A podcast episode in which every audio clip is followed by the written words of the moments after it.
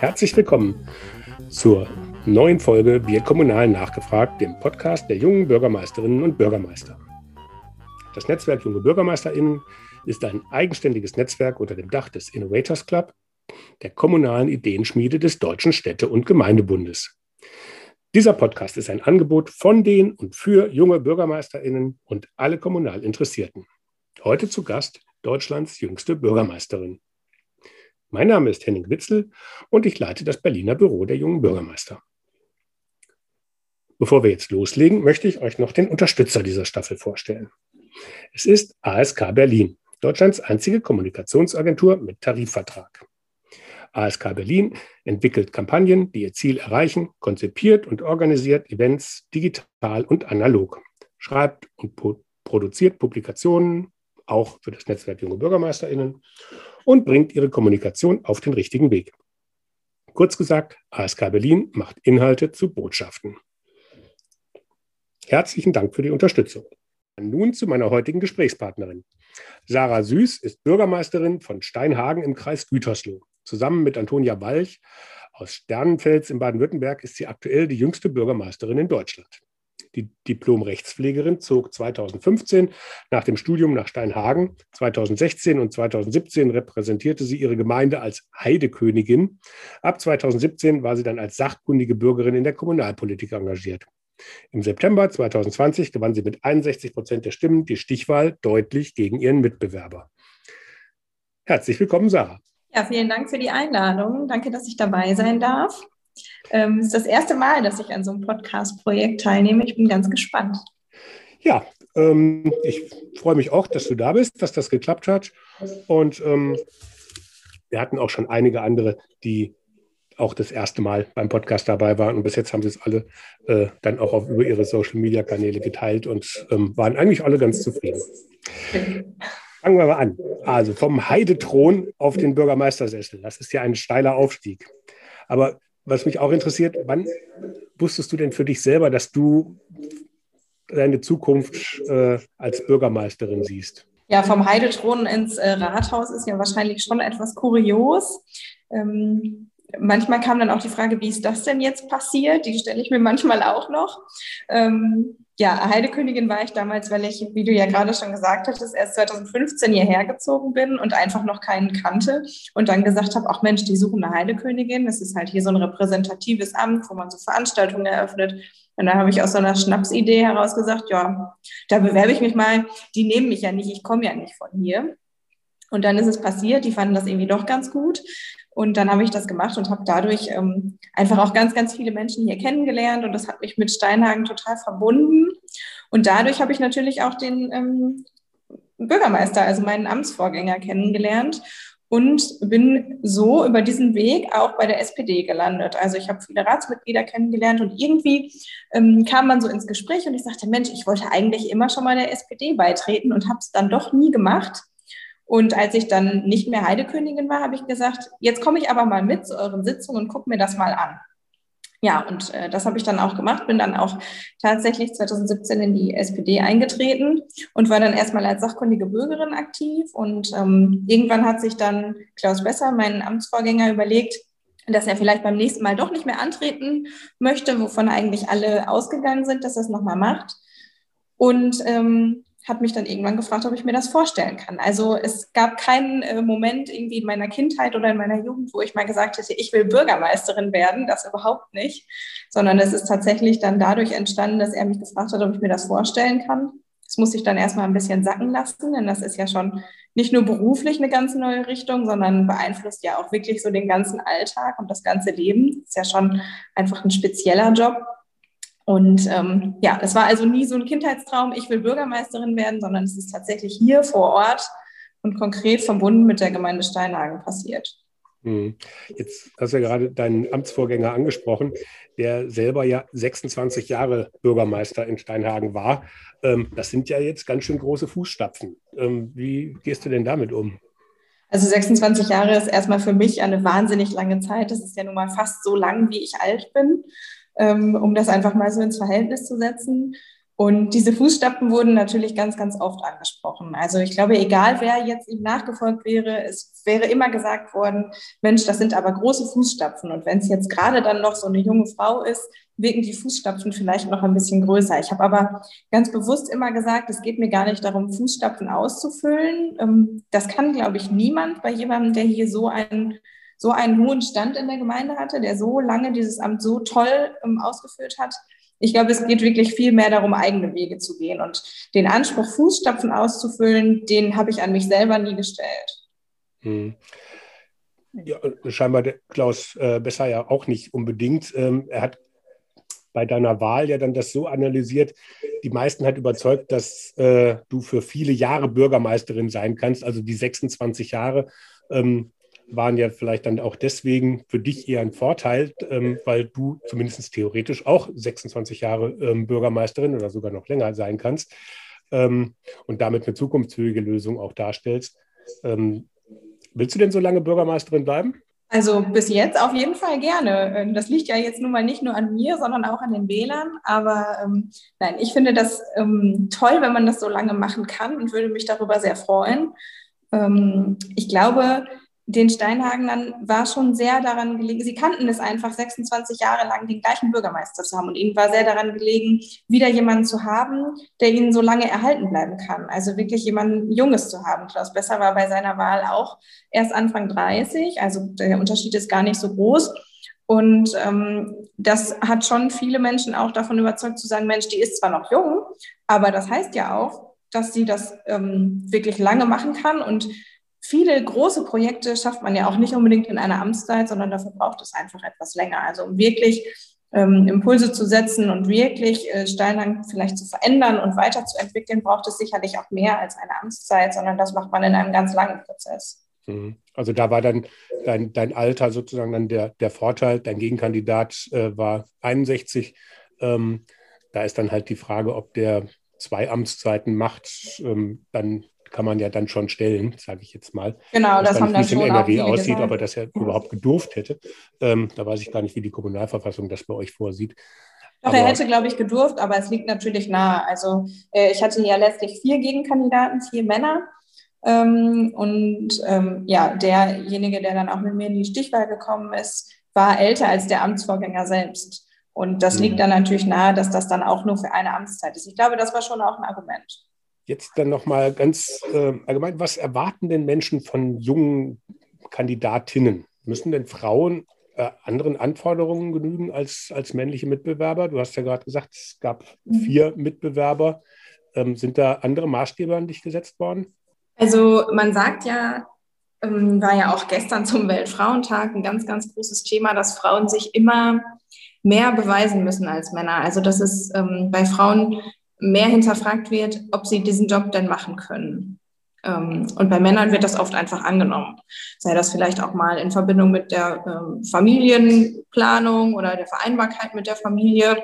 Ähm, das wird bei Männern oft gar nicht hinterfragt und bei Frauen schon. Ich habe selber aber nicht so sehr die Erfahrung gemacht, dass da irgendwie Zweifel an mich herangetragen worden sind, die sich jetzt auf mein Frausein beziehen. Also Vielleicht habe ich da auch ein bisschen Glück gehabt oder einfach auch einen sehr, sehr fairen Umgang äh, erlebt, aber mir persönlich kam das jetzt nicht so sehr vor. Hm. Jetzt sind aber Frauen ja schon im politischen System allgemein unterrepräsentiert. Also auf der kommunalen Ebene natürlich besonders krass. Ähm, die EAF hat da jetzt gerade noch mal aktuelle Zahlen äh, veröffentlicht, nachdem nur 9 Prozent der Rathäuser von einer Frau geleitet werden. Ähm, und auch in den Parlamenten ähm, sinkt die Frauenquote sozusagen, je weiter man runterkommt, am höchsten noch im Bund, dann in den Ländern und in den Kommunen sind es, glaube ich, 27 Prozent der, der Ratsmitglieder sind auch nur, nur weiblich. Wie gesagt, 9 Prozent der Rathäuser. Bei den jungen Bürgermeistern sieht es ein bisschen besser aus, aber auch erst seit, seit, eigentlich seit der NRW und seit der Bayernwahl. Da sind relativ viele Frauen dazugekommen.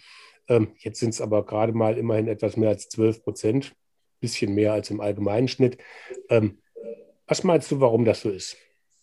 Also erstmal finde ich das ähm, ganz erschreckend, dass nur 9 Prozent der äh, Rathäuser äh, eine Bürgermeisterin haben.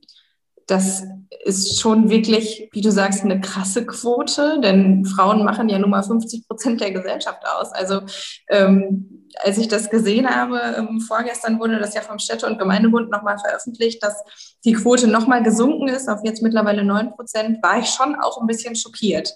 Und das zeigt einfach, dass es überhaupt noch nicht normal ist, dass Frauen diesen Job machen. Für mich selber ist das jetzt gar nicht mehr komisch, aber in der Gesellschaft ist es halt offenbar noch gar nicht normal. Warum das so ist, ähm, ist eine gute Frage. Also ich glaube, auf der einen Seite liegt es daran, dass es vielleicht ein bisschen ein Teufelskreis. Es gibt zu wenige weibliche Vorbilder. Deswegen ist es, glaube ich, ganz wichtig, dass es immer Frauen gibt, die sich das trauen und die sagen, jawohl, ich mache das damit auch viele andere junge Frauen sehen, Mensch, das geht ja. Ne? Also nicht alle haben vielleicht so gute Erfahrungen gemacht wie ich und werden vielleicht viel eher mit irgendwelchen Zweifeln, die sich jetzt auf ihr Geschlecht beziehen, äh, konfrontiert. Und da wird gesagt, Mensch, kannst du das denn als junge Frau? Ähm, da sind vielleicht die Zweifel bei vielen groß. Aber was es braucht, sind, glaube ich, wirklich gute, starke weibliche Vorbilder. Und hier vor Ort haben wir die in der Kommunalpolitik immer gehabt.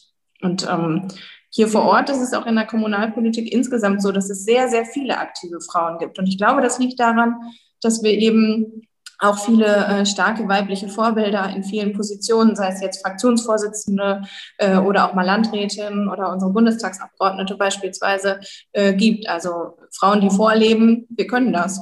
Gut, jetzt gehörst du da auch zu. Genau.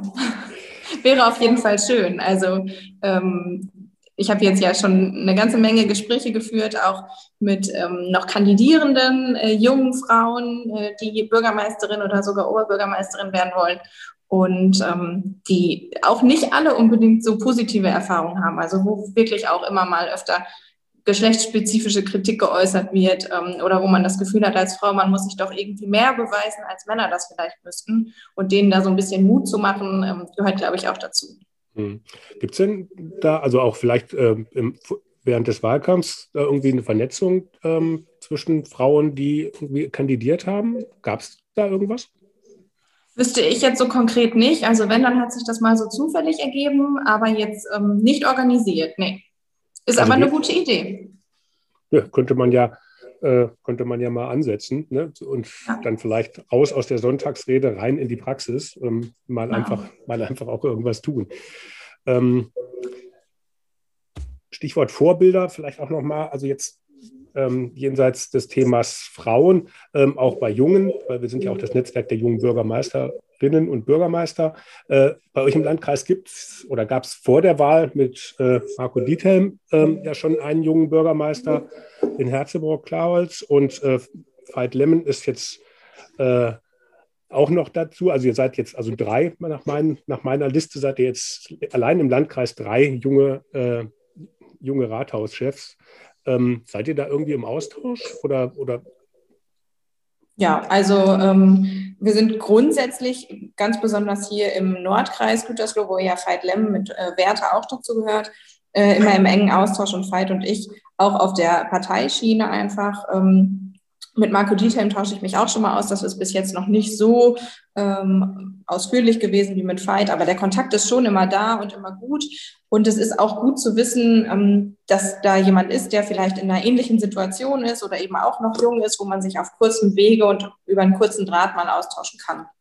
Gibt es denn grundsätzlich einen Unterschied zwischen junger Kommunalpolitik oder Kommunalpolitik von jungen Menschen, äh, von der die Ältere machen, oder ist das eigentlich gar kein Unterschied? Ich glaube, das hängt viel weniger vom Alter ab, als davon, wie man vielleicht selber so tickt. Also ähm, auch jemand Älteres kann ja beispielsweise über die sozialen Netze ganz, ganz aktiv sein und ähm, ganz viel Bürgernähe auch äh, auf digitalem Wege ermöglichen, wenn er sich darauf einlässt. Also ich würde das weniger aufs Alter ähm, spezialisieren. Das würde vielleicht auch heißen, dass man sagt, der eine kann dieses oder jenes besser, sondern es liegt wahrscheinlich eher daran, wie offen man für Neues ist und wie sehr man sich vielleicht auf neue, moderne Kommunikationswege vor allem, das ist jetzt aktuell ja eigentlich ganz wichtig, einlässt. Hm da dann vielleicht, Jungen wird ja immer mangelnde Erfahrung irgendwie äh, unterstellt, äh, fehlt dann vielleicht den älteren Kommunalen die Erfahrung bei jungen Themen, also wie digitaler Kommunikation? Ich würde sagen, das ist auch so, dass man sich darauf einlassen muss. Also ich würde nicht konkret sagen, denen fehlt was. Das ist, glaube ich, von Mensch zu Mensch unterschiedlich. Man kann ja auch als junger Mensch ähm, völlig unmodern arbeiten, wenn man das möchte, ne? und sich gar nicht darauf einlassen. Also ich würde das gar nicht so sehr altersabhängig sehen. Gut, die Einzelbeispiele gibt es ja dann auch immer. Genau. Ähm, ich habe jetzt gelesen äh, ähm, in einem Bericht über deinen Wahlsieg, dass du aber auch schon im Wahlkampf ähm, mit deiner Verwaltungserfahrung als Rechtspflegerin Skeptiker auch in den eigenen Reihen überzeugen konntest, beziehungsweise musstest, äh, die gesagt haben, also so die Erfahrung hat sie, diese junge Frau ja jetzt noch nicht. Äh, dein Mitbewerber ist Malermeister, wenn ich es richtig gelesen habe, der, aus der Stichwahl. Das ist ja jetzt auch nichts, wo man sozusagen dann äh, direkt den logischen nächsten Schritt als Bürgermeister sozusagen sieht. Hatte der, musste der auch gegen solche Zweifel ankämpfen? Ja, doch schon. Also ähm, bei mir fand ich, war das im Wahlkampf eine ganz interessante Wandlung. In den ersten Tagen und Wochen, so nach der Bekanntgabe der Kandidatur, hörte man immer wieder, die ist zu jung, 28 ist zu jung.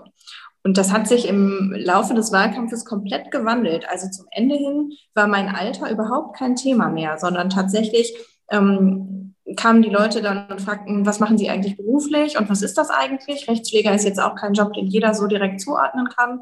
Und ähm, wenn man das dann so ein bisschen erklärt hat und gesagt hat, das ist schon auch ein Verwaltungsberuf, es ist ein, ja letztlich ein juristischer Beruf und dargelegt hat, dass man schon weiß, wie so ein Behördenapparat funktioniert, dann hat das bei den Leuten zu Vertrauen geführt. Also am Anfang war wirklich das Alter ganz, ganz aussagekräftig und alle waren so, oh nee, die ist zu jung. Und das hat sich komplett gewandelt dahin, dass man hinterfragt hat, was, was macht dieser Mensch denn beruflich? Und da habe ich mich natürlich von den Gegenkandidaten ähm, deutlich abgrenzen können, weil ich nun mal die einzige war, die überhaupt in einem Verwaltungsberuf bislang tätig war. Und das war dann tatsächlich ausschlaggebender als jetzt das, ähm, das Alter, was am Anfang vielleicht noch so für Zweifel gesorgt hat. Aber klar, auch der Gegenkandidat als Malermeister ähm, musste sich erklären und sagen, ja, warum kannst du das jetzt? Das wird immer gefragt. Also ich habe schon gemerkt, dass den Menschen sehr wichtig ist, ähm, die Person kennenzulernen, aber auch zu wissen, welche beruflich, welchen beruflichen Hintergrund bringt er oder sie denn vielleicht mit. Traue ich demjenigen diesen Job zu? Mhm. Und ähm, das ist auch bei den Leuten getrennt dann gesehen worden, von, also jetzt Verwaltungserfahrung von politischer Erfahrung?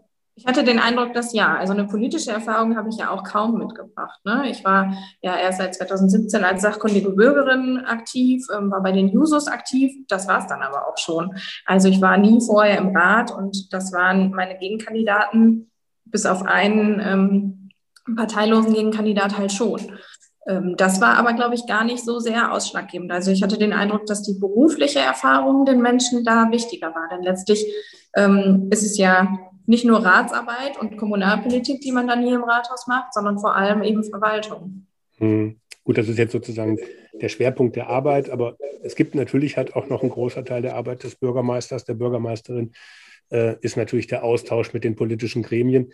Ähm, vermisst du da die äh, politischen Erfahrungen oder, oder ist das was, was man sich einfach auch ganz schnell aneignet? Also vermissen tue ich das nicht. Ähm, man lernt natürlich auch ganz viel. Man lernt ja gerade in den ersten Wochen im Amt sowieso ganz, ganz viel. Da prasseln so viele Informationen auf einen ein und ähm, ich finde es auch nicht schlimm, wenn man dann vielleicht Sachen einfach mal nachfragen muss und sagen muss, Mensch, wie, wie ist das denn bislang gelaufen? Also es gehört auch dazu. Ich glaube, keiner kommt als Bürgermeister auf die Welt und ob es jetzt eben der Verwaltungspart ist, den man lernen muss oder auch der kommunalpolitische Part, den man lernen muss, das gehört alles irgendwo dazu.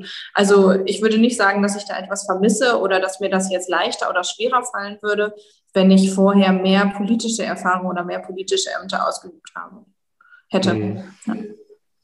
Also und das ist auch ich stelle mir das so vor, ähm, oder hört man auch von, von vielen jungen Bürgermeistern, dann kommt dann so jemand Junges und dann kommt in deinem Fall auch noch eine junge Frau äh, und tritt im Stadtrat dann solchen Politurgesteinen gegenüber, die da irgendwie seit 30 Jahren im Stadtrat sitzen und die sowieso der Meinung sind, dass äh, ihnen ja eh keiner mehr was vormachen kann und dass sie eh alles wissen.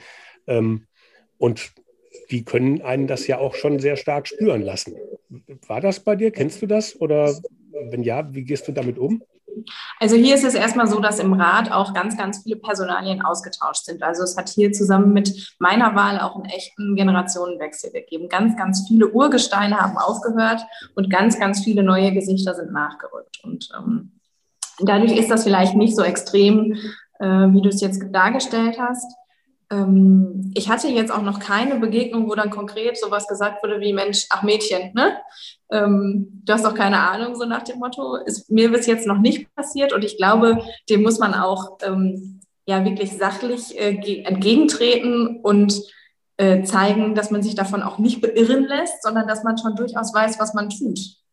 Und ja, wirklich dann mit mit Kenntnissen, mit Fachwissen und einfach mit Souveränität dem entgegentreten und sich davon nicht aus der Ruhe bringen lassen. Okay, jetzt vielleicht mal ein ganz anderes Thema. Ähm, Corona. Jetzt, ne, du bist im September gewählt worden. Ich glaube, am 1.11. war Amtseinführung in NRW.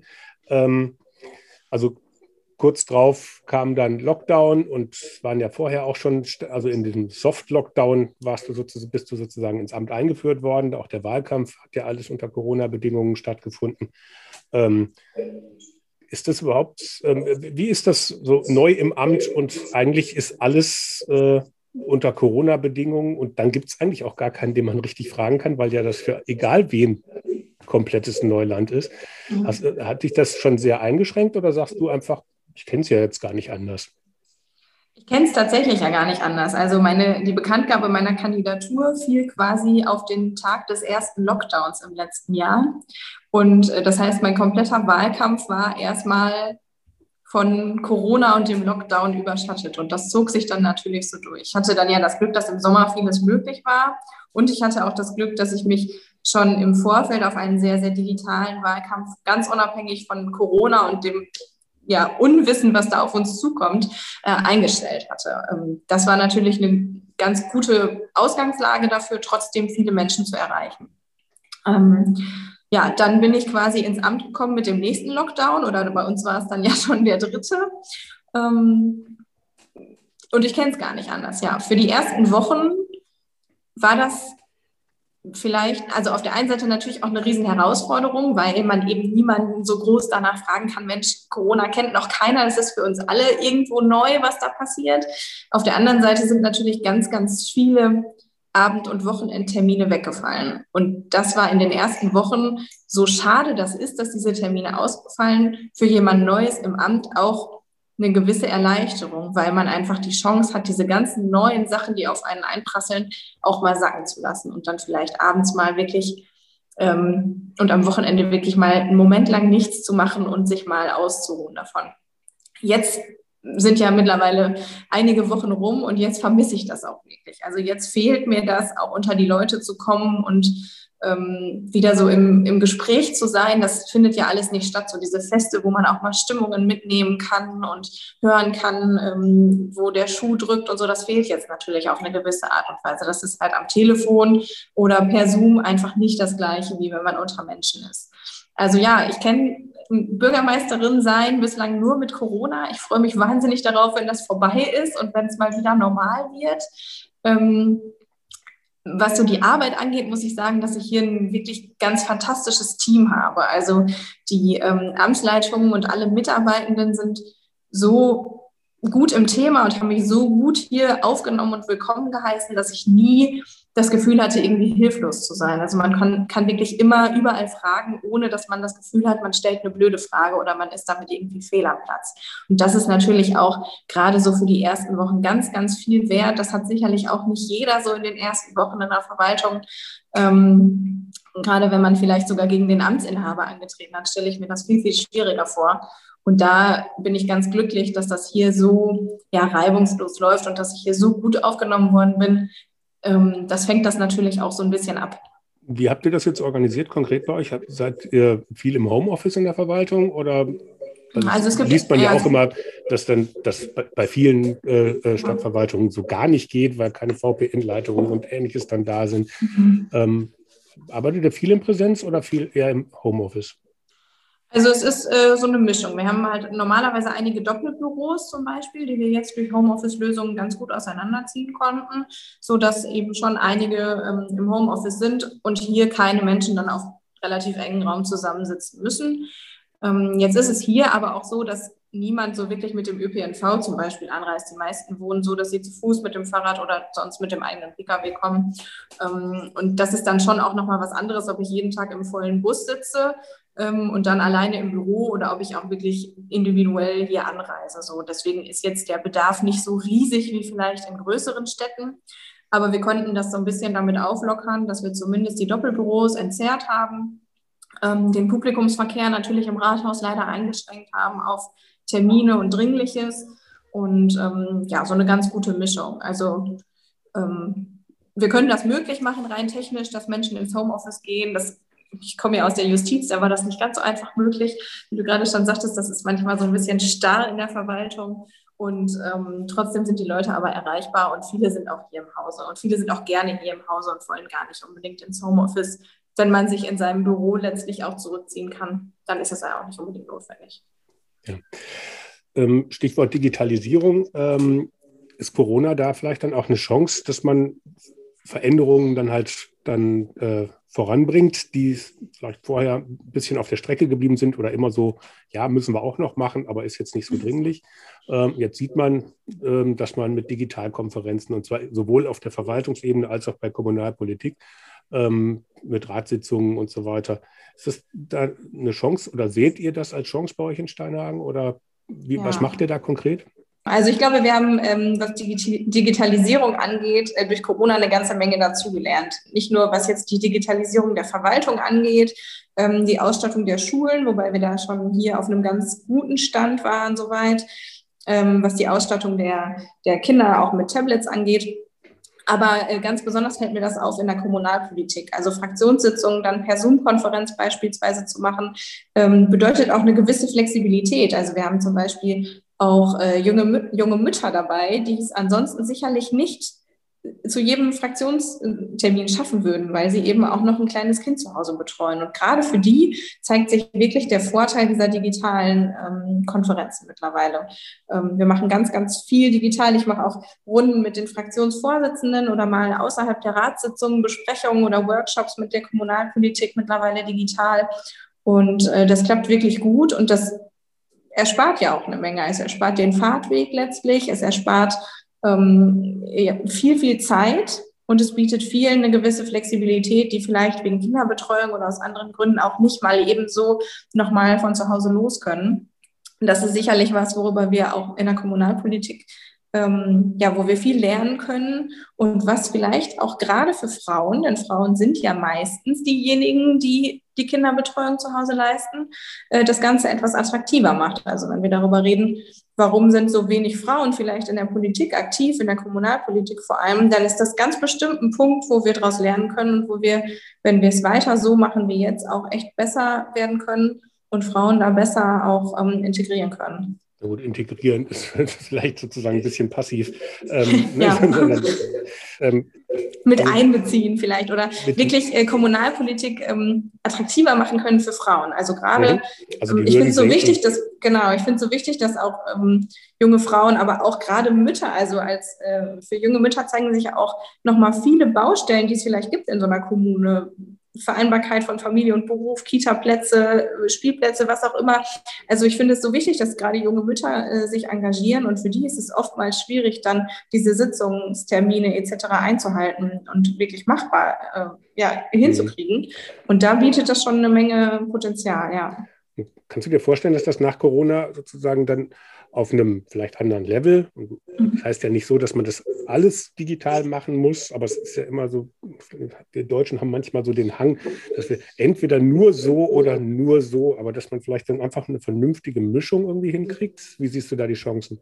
Ich glaube, so muss es sein. Also wir freuen uns ja alle darauf, uns wieder face-to-face -face sehen zu können. Und wir freuen uns alle darauf, wieder zusammen in einem Raum zu sitzen und vielleicht auch mal dann noch irgendwie was trinken gehen zu können oder zusammen was zu essen.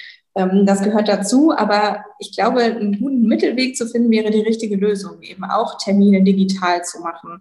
Äh, nicht nur, aber auch die SPD hier vor Ort hat zum Beispiel ihre Haushaltsklausur dieses Jahr als Hybridsitzung gemacht. Das war dann natürlich erstmal ein technisches Hindernis. Wie kriegen wir das hin? Aber wir hatten die Hälfte der Leute dann in einem großen Raum sitzen mit Abstand und die andere Hälfte per Videokonferenz zugeschaltet. Mhm. Also auch das geht. Wir wissen jetzt auch wie und das kann man sicherlich auch nach Corona noch so weitermachen, um äh, manchen Leuten das zu vereinfachen, daran teilzunehmen. Und da macht dann auch euer Stadtrat mit oder auch die, die, die Gremien, weil das sieht ja auch, ich höre ganz häufig, ja, ich würde ja gern auch mal irgendwie äh, meine Stadtratssitzung streamen, damit dann halt vielleicht auch die Leute irgendwie dann teilnehmen können, aber dann, dann wollen das manche nicht, weil das muss dann halt irgendwie beschlossen mhm. werden, dann kommt dann der Datenschutz äh, und so weiter. Ähm, ist da bei euch eine Offenheit oder sind die Kräfte, die sagen, nee, nee, nur nichts ändern, sind die dann noch in der Mehrheit?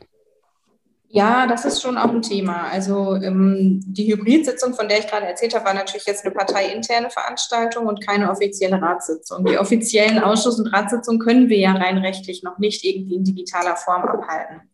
Ähm, das Thema Streaming ist hier aber auch aufgekommen und wir prüfen gerade zum einen die technischen, aber auch die rechtlichen Möglichkeiten. Technisch ist das erstmal relativ einfach umsetzbar, sowas zu streamen.